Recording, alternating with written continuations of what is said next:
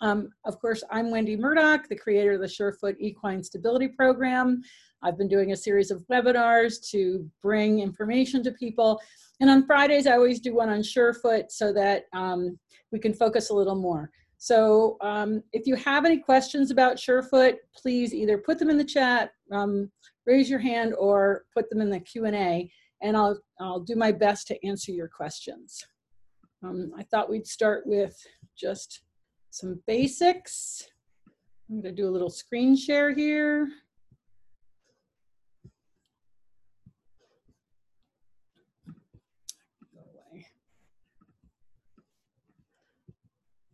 All righty.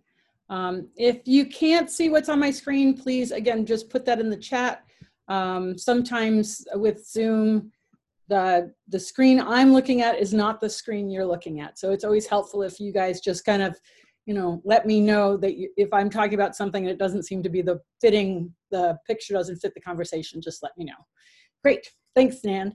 Okay, so this is actually uh, the, a photo of a horse that has stood on the um, the ivory side of the Surefoot hard pad. So you can use either side of the Surefoot hard pad. It's the same material all the way through. So um, what I like to do is if I've had a horse stand on one side and I want to look at it again and see what the imprint is, I just flip the pad over and let him stand on the other side. The imprint will definitely go away um, depending on the temperature. If it's warm, it's going to go away faster, and if it's cold, it's going to go away slower. So it's a great idea to just snap a picture of the impression that your horse has made standing on the hard pad. And that way you can actually document um, progress. So one of the things I recently did is I'm, I'm working on a horse that has laminitis. And after listening to Bob Bowker's lectures, and if you haven't listened to Bob's lectures, they're on the Surefoot Equine YouTube channel page. Um, they're fabulous. There's just so much information there. But he was talking about laminitis and how one of the big issues is managing the length of toe. So where my horse lives is another horse, and she's been struggling with laminitis. She's IR, she's a Connemara or Red Cross. And so I thought, well, here's an opportunity for me to see, you know, if I can incorporate Bob's information and my Surefoot pads and see if we can make some progress. So what I did was I had her stand on the hard pads and then I actually took my ruler as he tells you to do and I measured her foot and then I measured the foot imprint on the pad. And the cool thing is that on the pad, we actually get an accurate imprint of the size of the foot with the ruler directly on the foot. So if your horse is really uncomfortable and you can't hold that foot up long enough to be able to measure it, if you stand them on the hard pad and then take them off, you can. Um, the one thing you need to recognize when you do measure using your pad imprint is that you'll get a little bit of, of beveling here on the outside. And so you want to look at where the foot was and just look at the, the hoof wall. And then when you look at your pad, recognize whether you're looking at hoof wall or a little bit further out because it's kind of kind of creased in a little bit to conform to the shape of the hoof. But basically, you can take your ruler and you can measure across the foot and the length of the foot. And I did it, um, I have the pictures, but I'm not sure they're up in my PowerPoint.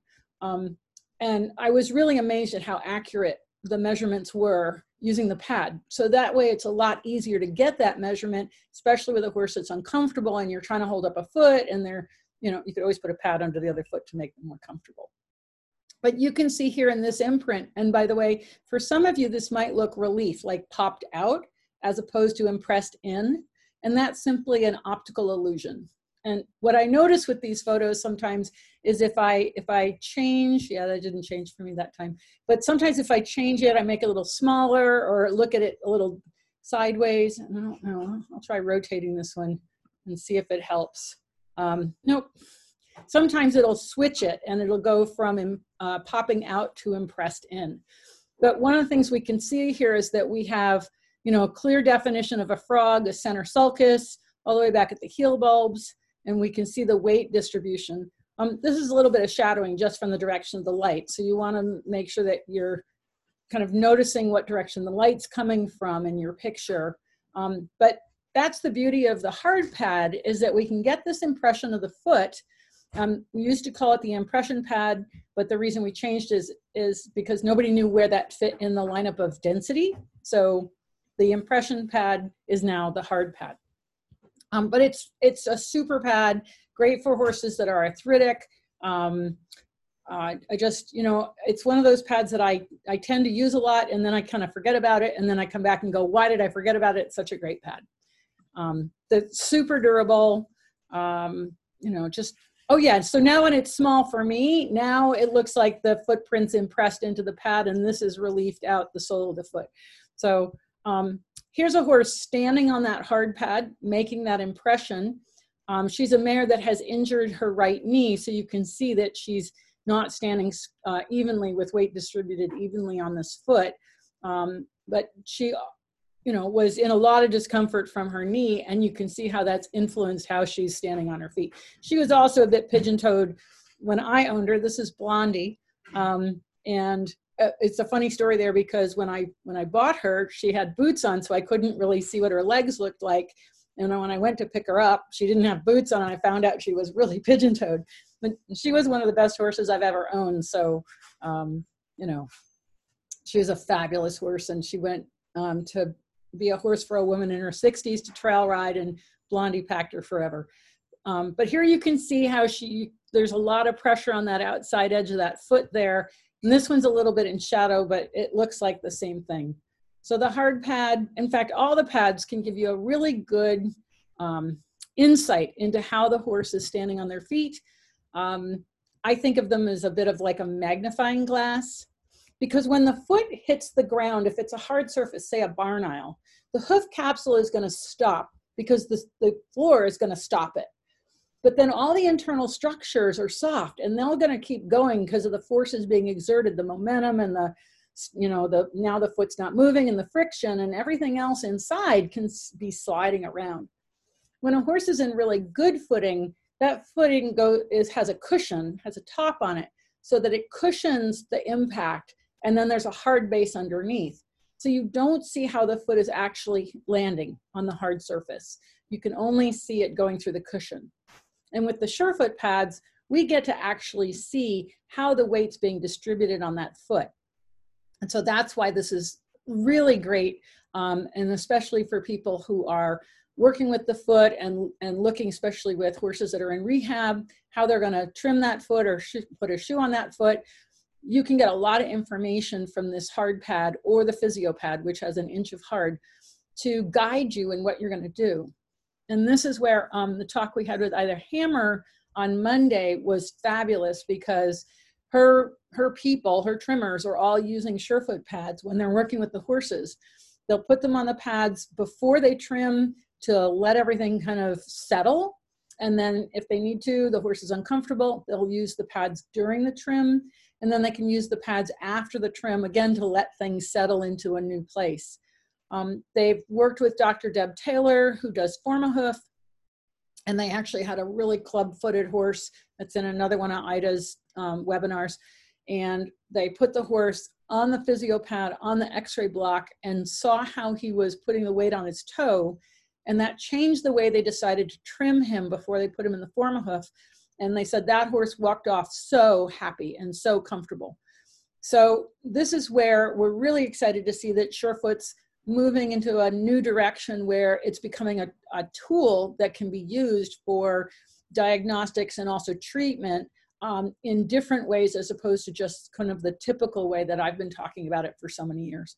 Um, that's super exciting for me because it just means that it can give us more information, help more horses and make good decisions. Um, in this picture here, you can see that this is impressed into the pad and that the sole, that's reliefed. It's popping up and then the center here where the frog is, is impressed into the pad again. And I think it's a little bit clearer on this one. Um, and one of the reasons I'm showing you this picture is the fact that on this hard pad, we are still seeing frog and that's a good thing. And so if you go back and watch Dr. Bowker's talks, the whole idea of the health of the frog, that the frog is really wide through here, that it's really thick, and that the center sulcus is um, is that the foot the frog is not involuting. So we talked about you want the frog. I'm going to stop my screen share for a second. you the you want the frog. Let's see how I can do this. Oh, there we go. Okay, so you can see right here where my thumbs are getting, coming together. If you think of that as the center sulcus, when the center sulcus, when the frog kind of involutes, that center sulcus moves back. And you can see how it's moving back toward the knuckle of my thumb. So you'll see the center sulcus moving back toward the horse's pastern, and that's really bad because that means the whole foot is conveyor belting forward. And what you want is for that center sulcus to move forward. And you can see here it slid back and here it comes forward and gets wider. And that's what you really want to see on that frog. Um, but I can't tell you how many times I've put a horse on a hard pad and I've not seen any frog at all, which uh, is disconcerting to me, but I'm not a farrier and I'm not a veterinarian. Um, I will point it out to the owner because this back part of the foot is really important to the health of the whole foot. And again, I refer back to Dr. Bowker's lectures. They're all on the Surefoot Equine YouTube channel. It's four hours, um, but it's worth every minute of it. You can just watch a part and then come back and watch another part if you can't sit there for four hours because your brain hurts a little bit um, after a while because there's so much information coming in. But do go and listen to his lectures to learn more about how important the frog is the back part of the foot and that we really want to you know see a nice defined frog so um, this is the half physiopad and the difference between the half physio pad and the hard pad is that the hard pad is two inches thick of one material the physio pad has an inch of hard and a half inch of medium so it's the only pad that has two very different foams and what it's great for is in this case, um, I think of it as an emergency pad. If there was only one pad I could carry and I had to fly on an airplane or whatever, I would pack my half physio pad. Um, first of all, it can fit on the airplane seat, so it can help you out. But secondly, um, there's so many instances we have now of people using the half physio pad. In this case, this was at WEG at World Equestrian Games in North Carolina in Tryon. And uh, I can't remember the entire story, but um, James Gilchrist was the um, lead farrier at WEG, and he got a call that this horse was in trouble. And they didn't even take the wrappers off the pads, they just put the pads down and put the horse on the pads. And I spoke to him later, and he said it bought him enough time to get the treatment the horse needed to save the horse. So that's why we think of it as an emergency pad. Um, we've had a number of people tell me that their horse was colicking. There was one instance, it was after Ida Hammer's workshop, Surefoot workshop. One of her people had gotten a half physio pad. There was a horse colicking. They put the pad under each foot for five minutes and the horse stopped colicking. Now, you must always call your vet if you have a colic because what if the pad doesn't work? And I'm never going to say it's always going to work. Um, so you call your vet and then you grab your pads and if the horses don't want to, and grab whatever pad, if you don't have a physio, just grab whatever pad you have. Um, if the horses don't want the pad, uh, they just won't stand on it. You know, I mean, I've worked with horses that are colicking, and um, there was one horse, um, he actually didn't survive, but while we were waiting for the vet, we used the large, the full physio pad, and we could see that it gave him some relief. And so in that instance, anything we can do to help with the pain while we're waiting to get the treatment that's necessary is a good thing. So um, it, it's not going to cause any harm. If the horses don't want it, they'll they won't stand on it. So you've got nothing to lose, but you've got everything to gain by taking that moment to give it a shot. So just just something to kind of keep in the back of your back of your mind. Oops, wrong button. um, okay, so I'm going to go back to my photos here. Um, this is a horse standing on a full physio pad. And I'll just make that a little bit bigger. As you can see, it's twice the size of a half physio pad, which is why we call it a full and a half. Because basically, this was the pad we were making until um, my person over in Germany, Brynja Rydell, said, Can you make a half of one? And so we went back to our manufacturer and asked if he could make a half one. And so that's how we wound up with a half physio pad and a full physio pad. Um, again, it has two surfaces. If you flip it over, it's the gray side, which is half inch of medium, and that's softer. So this is the half physio flipped over to the gray side, and it's just a little softer surface. Some horses like the harder surface. and some like the softer surface. So this way you can offer them either side and see which one they choose. Um, and the thing about this pad is that if your uh, farrier struggles with your horse because he's uncomfortable, if you just work with the physio pad a little bit beforehand, like don't wait till the day he gets there, but work with it for a couple of weeks, maybe just after he's been there, get one and work with it. And then use it when the farrier's there. Because if the horse is quieter and calmer, everyone is safer.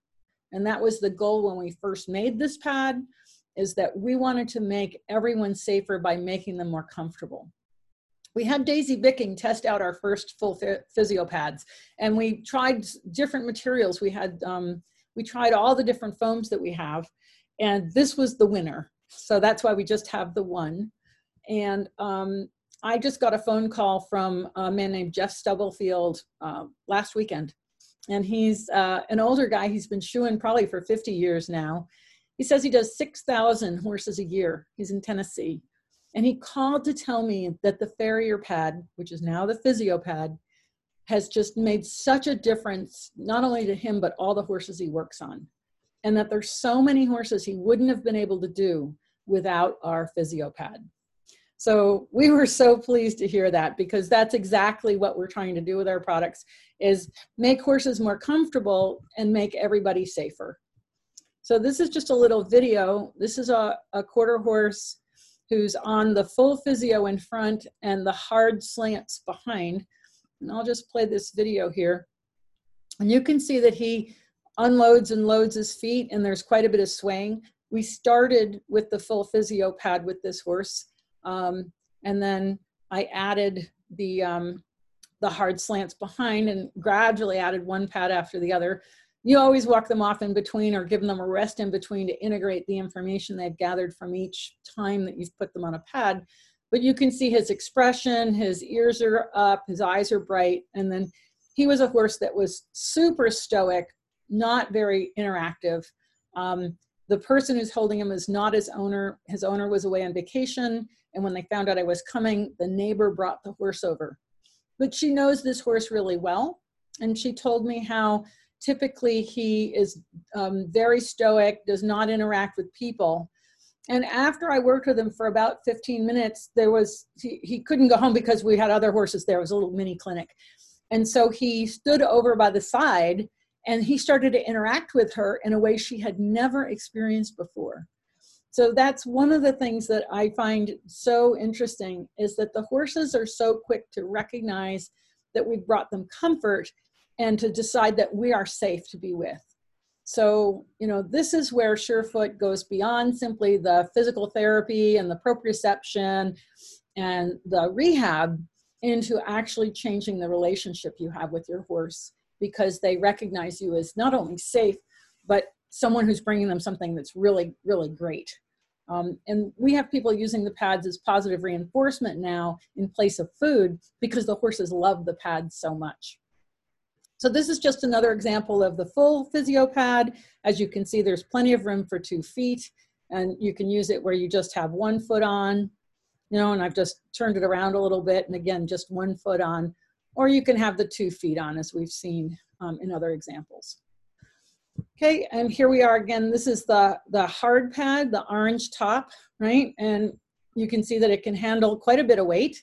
Um, if you have a really big draft horse, this is the one that you want. Um, we have had um, 18 hand horses, you know, 1800 pounds on other pads, but you really want to start here just because they are so massive. Um, we switched him to the hard slants.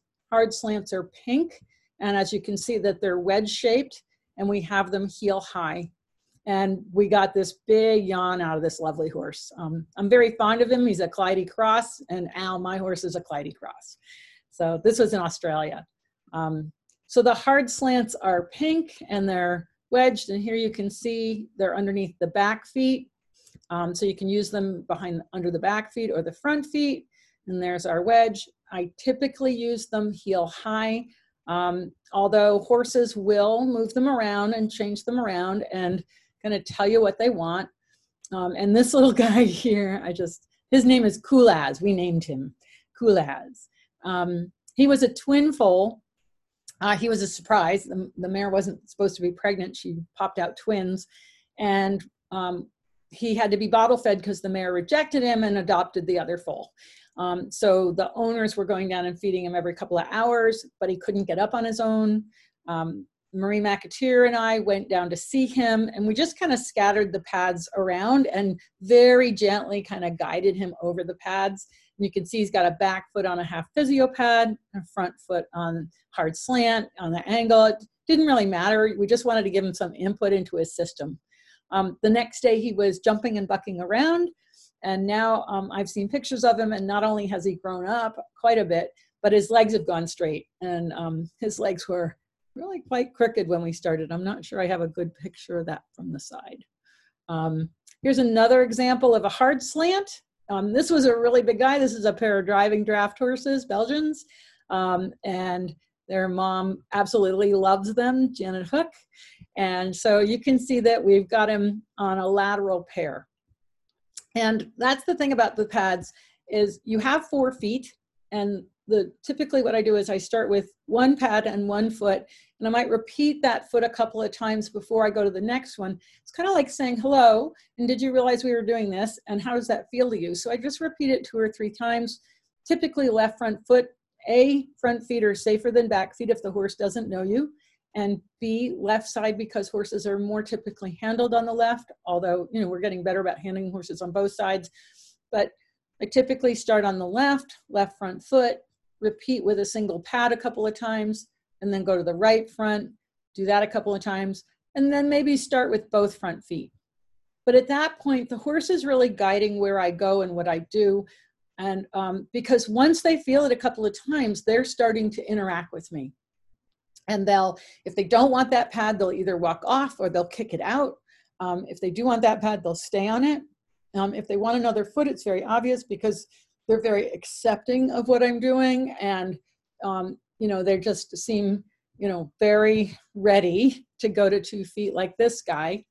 Um, if I feel like it's a lot of information and, and they're not quite ready, you know, the beauty is if you're doing this at home with your horse, you don't have to do more than one foot a day. I mean, you can just start out really slow and simple. Um, less is more is a tenet of the Feldenkrais method. And so you're better off doing a shorter session and leaving them wanting more than a longer session and tiring them out. Not so much physically, although you can make them tired physically because they're working the little tiny postural muscles, but mentally physic um, tired because this is a, a lot of information that we're uploading into the system. You have to think of it like a huge reboot in many cases. Um, their foot is a sensory organ. It's picking up everything about their world um, it's really um, rich with all kinds of nerves and blood supply and feedback mechanisms and fascia. And so that foot has to keep reporting back to that brain, and the brain has to report back to the foot to keep the whole system upright. Um, so, you know, when you're working with your horse, if you know you only want to do five minutes and then go ride, that's totally okay. And as you know, before you ride, totally okay. Um, you can use it before you ride, after, as a cool down, during your ride. If you've gotten into a spot where your horse just isn't quite figuring something out, you can stop, get off, put them on pads for five minutes and come back and you'll have a different horse. I mean, seriously. Um, I've seen it and I've done it and I know that it happens. Um, this is just a little, little pony and he had a really um, serious habit about wanting to bite. And when I first started putting pads underneath his feet, he kept trying to bite me. Um, and so I just I ignored the behavior and kept myself safe. So when I have a behavior like that, uh, sort of a negative behavior, if you will, one that isn't so great, um, I don't give it any energy because if I react to it, I feed it. But I do keep myself safe and just I'll use the back of my hand, I'll send their neck away, I'll have the handler keep their head away a little bit. But I just quietly go about my business of putting a pad under their foot. And pretty soon they start focusing on what I'm focusing on instead of their distractive behavior.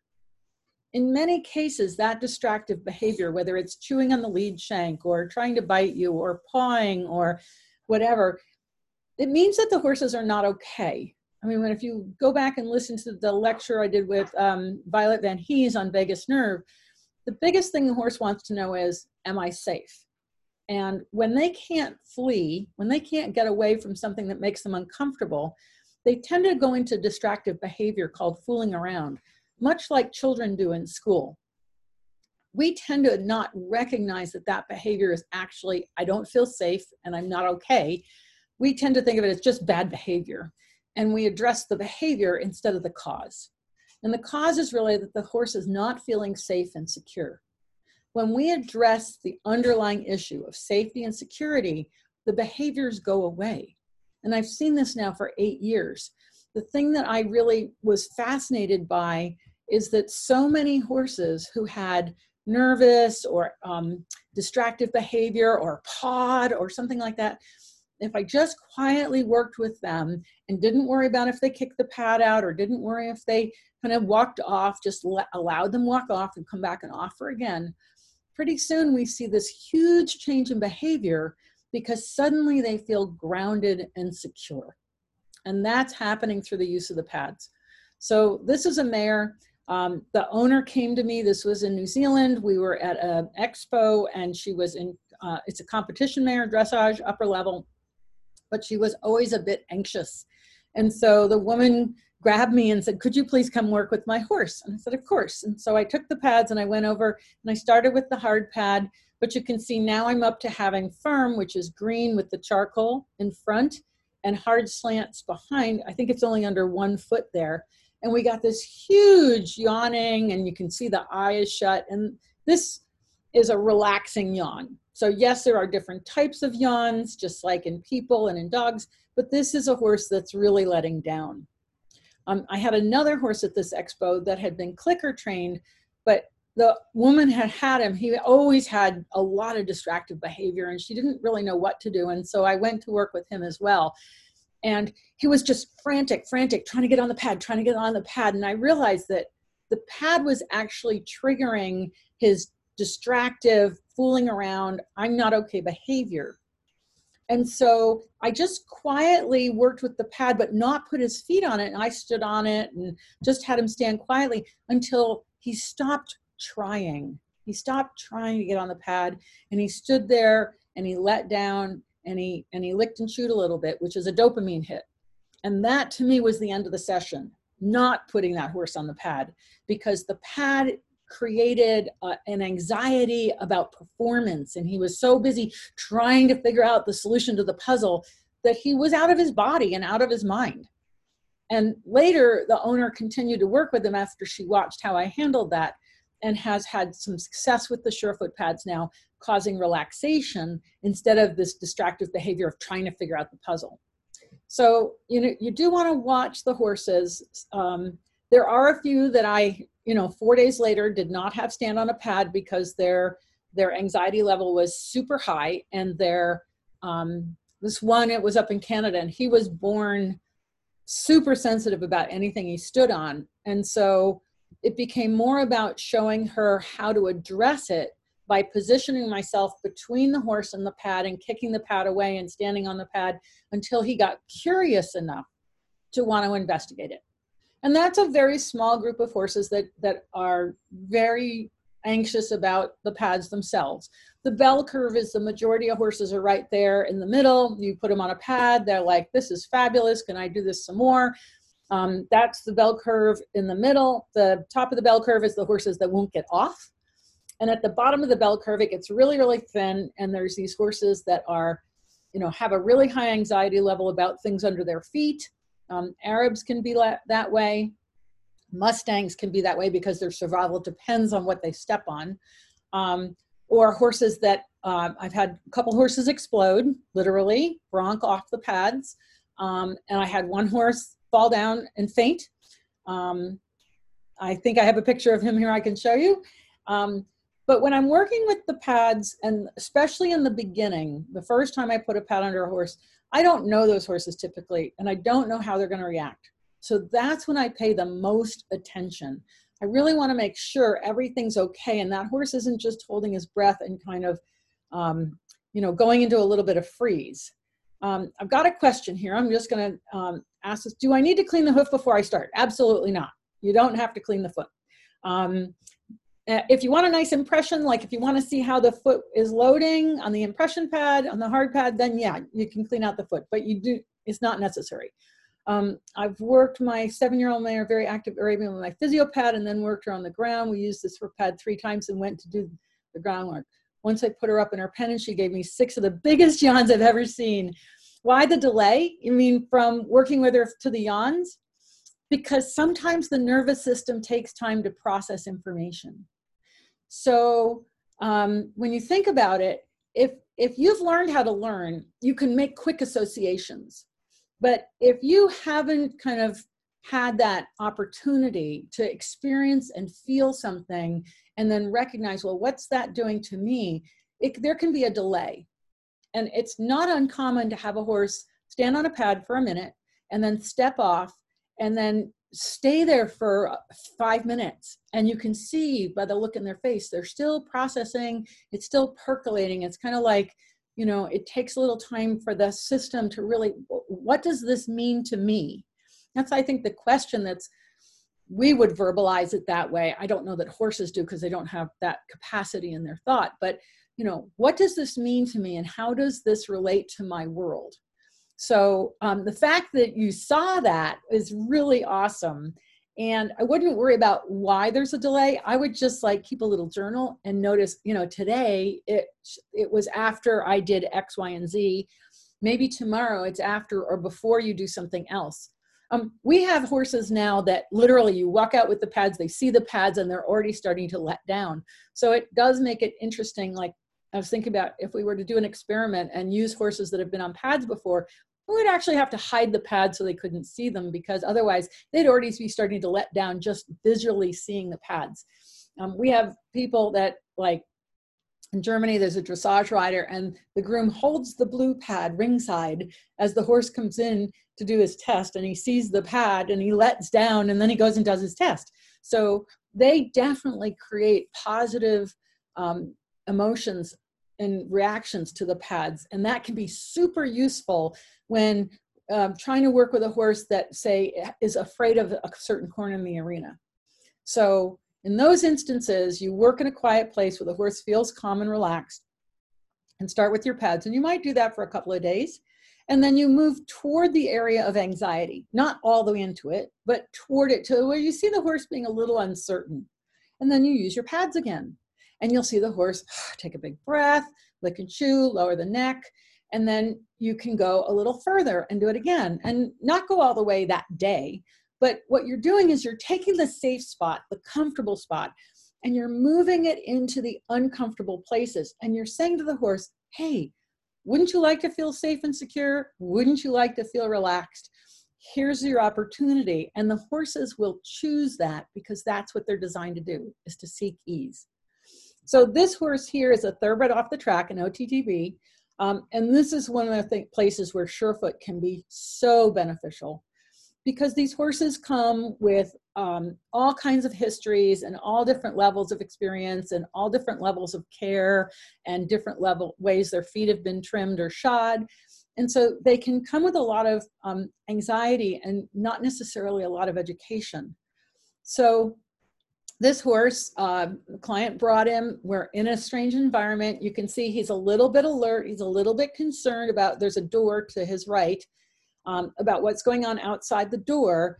And we have him on the pads and he let down. And then we would move the pads to another location in the ring and repeat it. And you can actually, he was, we were lunging him at the time. So she'd just move him at the walk a little bit and then we'd stop. I'd put pads under his feet, let him stand there for a moment, and then he'd walk off or we'd move him off. And we just kept doing that and kept reinforcing this idea that here you are in a work environment and you can still feel relaxed. And this is the one of the things that I think is so important is that we work in the environment of being ridden with the pads to create the level of relaxation because many horses view their tack like, oh no, I'm going to be ridden now, or going into a certain arena. Oh no, this is where something happened to me, or this is where it's really hard, or this isn't a place I want to be. And so we can turn those negatives into a positive by bringing the pads into those environments. They're lightweight and portable, they're easy to carry around, and you just take the pads with you into the environment and you say, hey, would you like this comfort again? Would you like to feel relaxed? And the horses are designed to seek ease. So they're going to um, respond to that. And it's, I, I, mean, I've done it so many times now. Um, I have another question here. I'm going to just read. I'm looking to incorporate these into my equine massage program, especially with horses that have significant asymmetry. Any recommendations on where to start? So, Julie, um, you know, that's kind of a broad question, and it looks like you're probably dealing with a lot of different horses. So this is again where the physio pad can just be a really great kind of starting point that you can just take that because we have people like in Germany that do their treatments while the horses are standing on the physio pad. They have a piece of equipment called Equistim and they'll put the horse on the full physio and they'll use their Equistim. Um, we have veterinarians doing uh, using it during their uh, chiropractic adjustments. We have massage therapists using the pads during their massage treatment. Um, you can actually start with the pads as the treatment itself. I can't say that it's a treatment because I don't have the degree behind me, but if you're a trained therapist, you know, you can use that pad and then you can either intersperse your, your therapy with that or combine it. Um, a lot of times, uh, the first time out, a couple of times out for with a horse, just the pads by themselves is a lot of information. Um, you might only do 10 minutes and then go on to do something else. With horses that have asymmetries, once they're accustomed to say the physio pad and the hard or the firm pad, then I will actually stack them into their asymmetry. And um, I'll see if I have any pictures coming up here. So let me let me get back on that. But you can stack them, and I know I have other, for instances. Yeah, I don't have any in this particular group of pictures, but I do have pictures of stacking, and I can um, certainly show you those pictures. Um, oh, he, this one's stacked, but he's stacked evenly. So this is Oreo down in Costa Rica, and um, he was a, a, lease horse. We do retreats in Costa Rica, and that particular year, um, we didn't have enough horses for the guests, so we the company leased Oreo, and he was a really unfriendly, very stoic, very into himself, and very grumpy kind of guy. And so I used him for a demo in this round pen, totally loose, and just started with the pads one at a time and now you can see that I've actually stacked him where he's got the hard pad underneath and the firm slant, the yellow pad on top. And we got this huge yawn. And, and yeah, his feet are terrible. Like the farrier came, he was supposed to redo him, and all he did was tighten the clinches and leave. Um, but the fascinating thing after doing this with Oreo was he was so much more willing to cooperate with me by if he was too close and I asked him to back up, instead of getting really grumpy, he would back up so it really made a big change in his behavior, not just in being able to solve the problem. I don't know if I have any pictures of stacking here. Um, let me just kind of continue on. Here's another example of a firm pad. You can see that it has a lot more give than the hard pad. You can see that this horse is unevenly loading the feet. And, and yeah, the surface isn't level, but that's okay. So people ask me, where can I do Surefoot?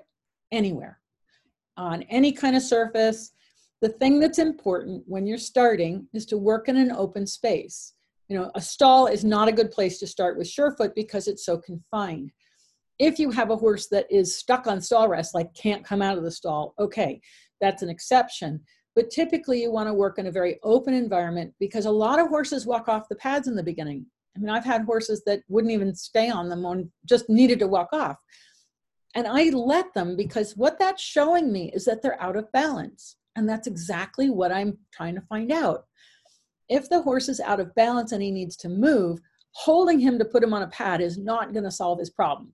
That's just going to up his anxiety level. So I allow the horse to move because they're designed to move. That's they are a movement-based creature. And standing is actually the thing that's really hard to do. I've actually had people tell me, "Wow, I can't believe my horse is standing this long." when they're on a pad because that's so non-habitual for that particular horse and owner combo. That, that, like the horse is always in motion it can't stand still. So i allow them to move and i just come back and i offer the pad again. And sometimes even that day i won't see the horse be able to stand on the pad. I've had many horses like that that on day one you know they couldn't stay on the pad um, at all. But come back the next day let them think about it overnight and pretty soon they're not leaving. Um, this is an older horse, and I'll just play this little video here.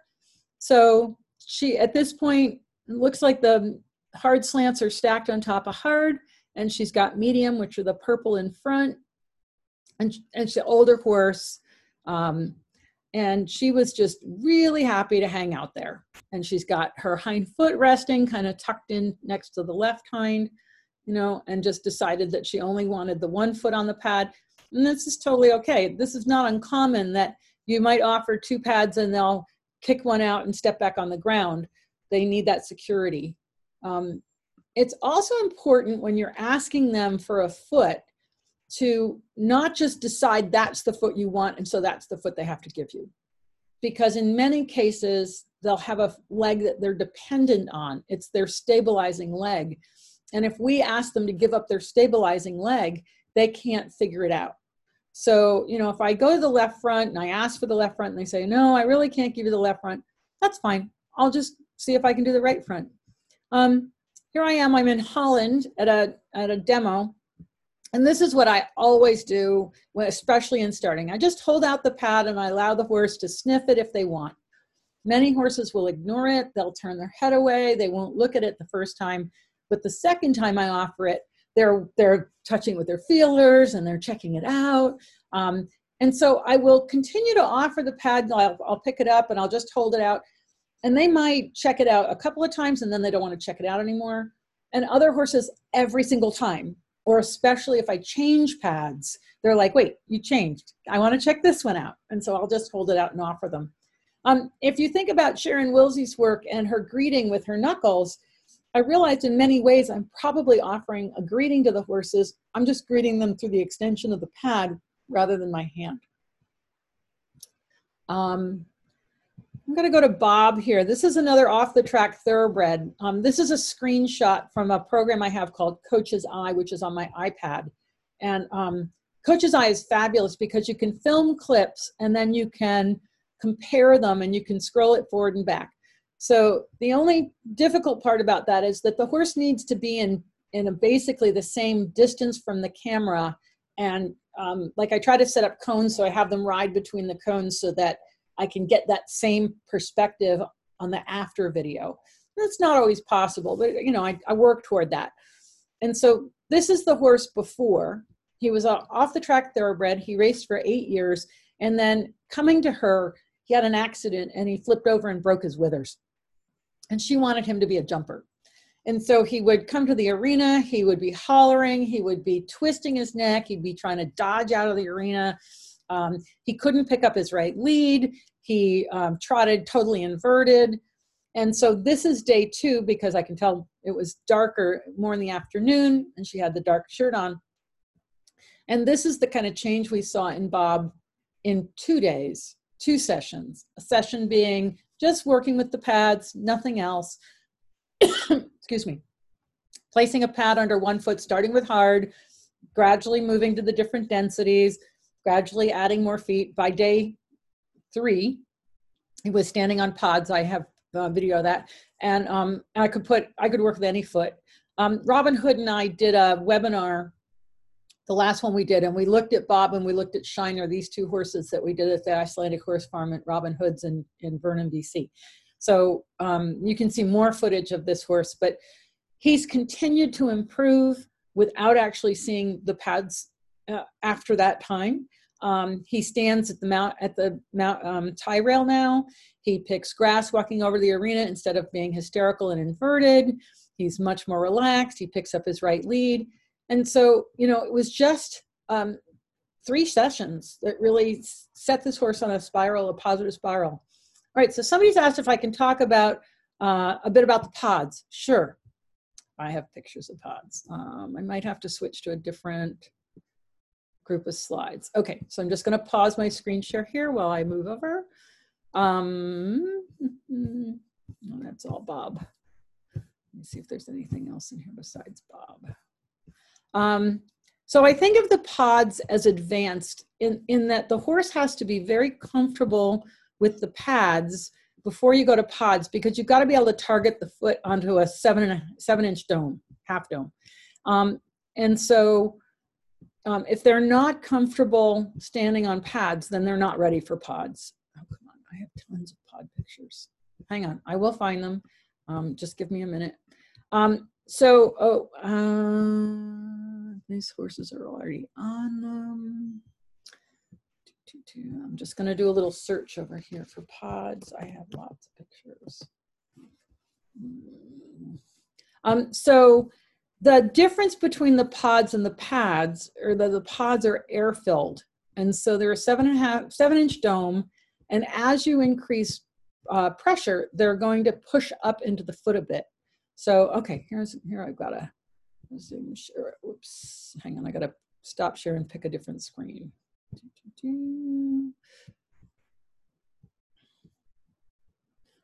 me just make that bigger. Okay, can you still see that? You see that picture of the, of the foot on the pods? I'll just check my chat. Um, so, you know, in this case, this is actually pretty good because I, what I do is I take the foot, I'm going to stop the screen share for a second. So here's the, here's the dome. And I pick up the foot and I take the toe and I aim for the third row of dots approximately, right? And if the foot needs to come down, I let go. In other words, I'm not going to struggle with the horse in any way, but I'll lift the foot. A lot of times I might even take two hands and kind of hold the cannon bone just above the fetlock and guide the foot down a little bit. I never have my hand under the foot, okay? Because when that leg's coming down, if your hand's there, that's really bad. But I guide the foot and I'll kind of guide it down. And if they need to put their foot straight down because they don't have mid range, right? They have end range either all the way up or all the way down. They don't have mid range um, then you can feel as it's coming down, it's got to get to the ground. And so I just let it come down. And wherever it lands on the pod, it lands on the pod. It's totally fine. In other words, you're aiming, but you're not worried about where it lands. All right, so I'm going to go back to my screen share here. And as you can see, like there's one, two, three rows of dots. And so here's the toe uh, about at the third row dots. And you'll see horses step on pods in all different ways toe loading, side loading, heel loading, side slipping. Um, and the beauty of that is you get to see how they're loading their foot in yet another way. Um, because they might put their weight down and then the toe slips and the pod will just roll out the back on a soft surface like this. Um, here's a little video of a horse on pods. So yeah, and she slipped it. Let me just make sure, I'm gonna stop the share and then restart it to make sure we're all on the same screen. Otherwise you guys aren't seeing what I'm seeing. Uh, okay, so you can see that she's slipped off on the front here. So she toe loaded on the left front and a bit heel and side slipped on the right front. So you aim for where you, you know, the third row of dots, but the foot winds up where it winds up. And so I'll just play that again so you can see that. And I'll just stop it here. So you can see that this foot slipped so that the toe's driven down into the ground, and the pod's popped up out the back. And this one here, it slipped. And I think about a clock, 12 o'clock being toward the toe, six to the heel, three, nine. So it helps me kind of figure out, you know, if I'm trying to describe to somebody what's happening, this foot is slipped back to four and five o'clock. Um, and so you don't worry about uh, what where it goes. It's just a can you have you know can the foot hit the pod, and then b what happens when it's on the pod. And tell me if you could. This is a pair of orange pods with a horse.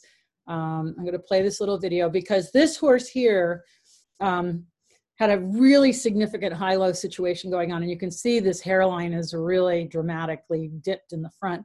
But watch how he shifts his weight from one foot to the other and you'll see it in the in the pasterns in fact i'm just going to draw that drag that back a little bit and you can see there the right pastern is sunk down and now it comes up and he shifts to the left pastern so i'll just take that back and if i just go back and forth a little bit you can see how he's shifting from one foot to the other and so he's experimenting and exploring how to load each foot on the pods just by shifting his weight back and forth and so this is one of the things about pods that I find so interesting um, that they they give them a different feedback and they experiment with them in a different way than the pads.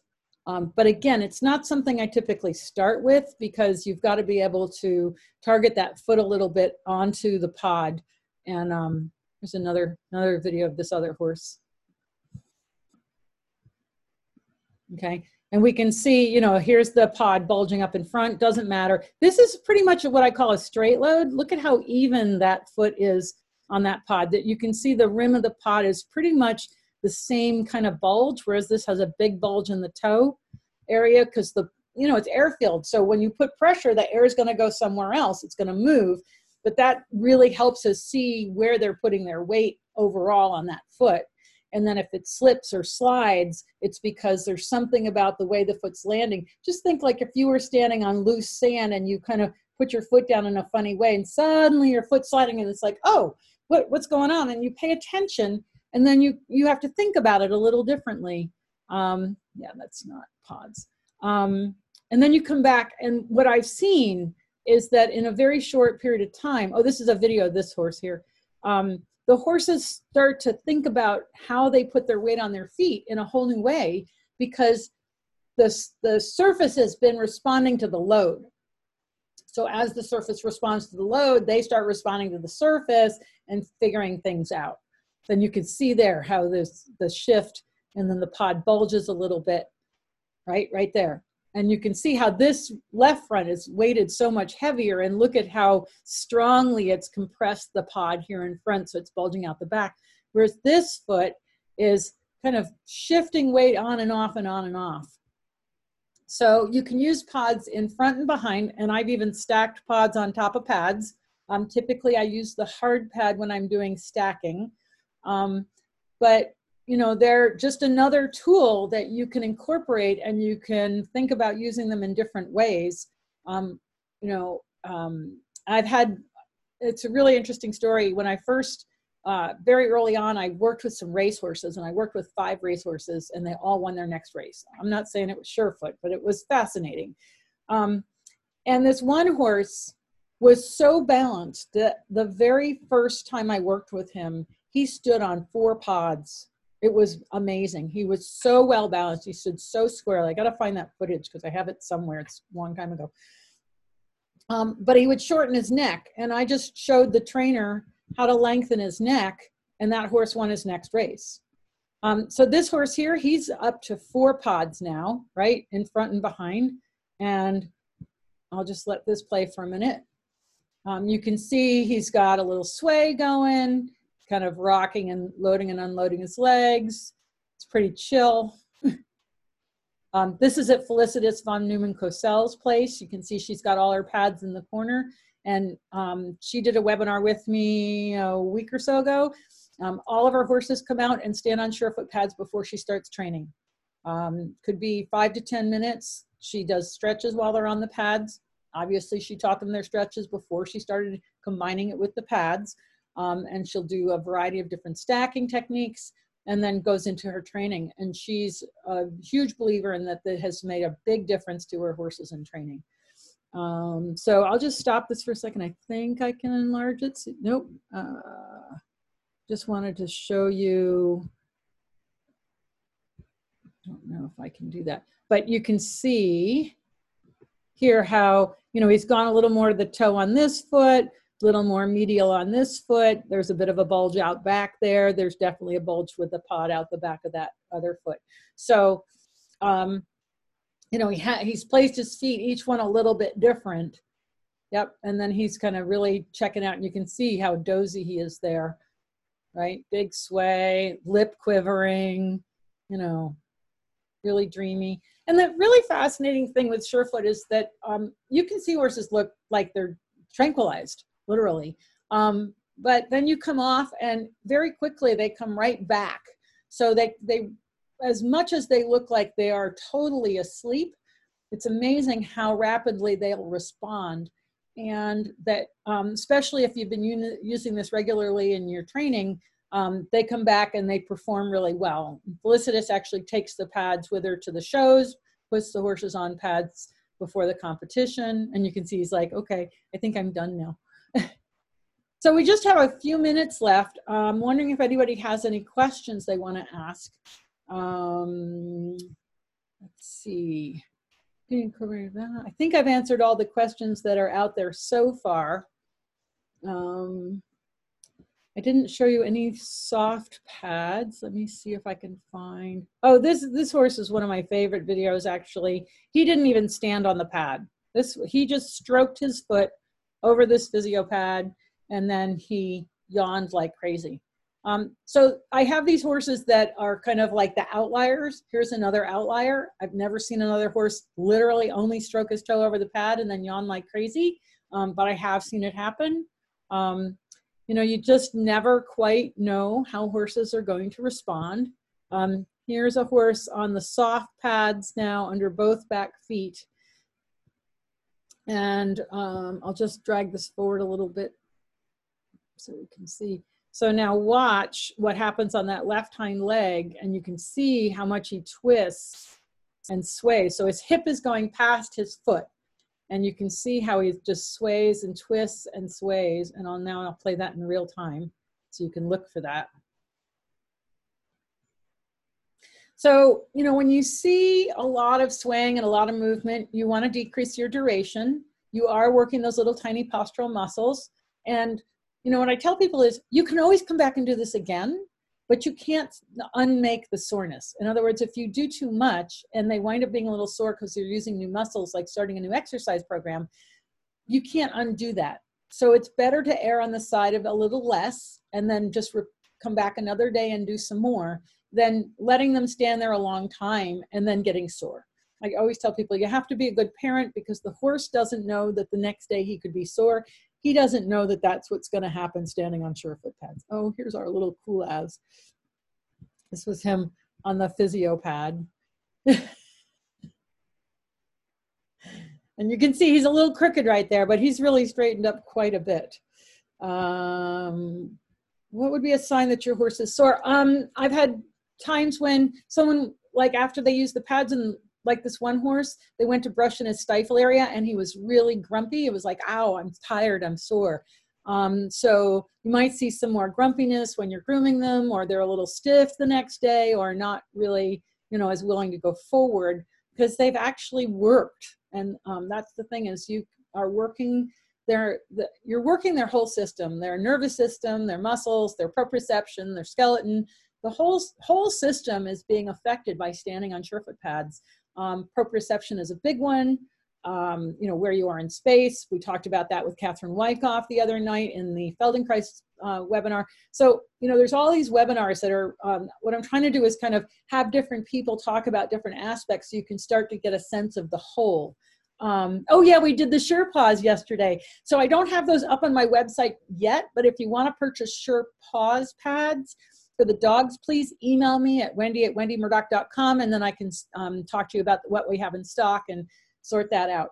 Um, and remember, today's the last day of our 10% off. You can get 10% off any of your Surefoot products by using the code LRK3DE. That's Land Rover Kentucky three day event, LRK3DE.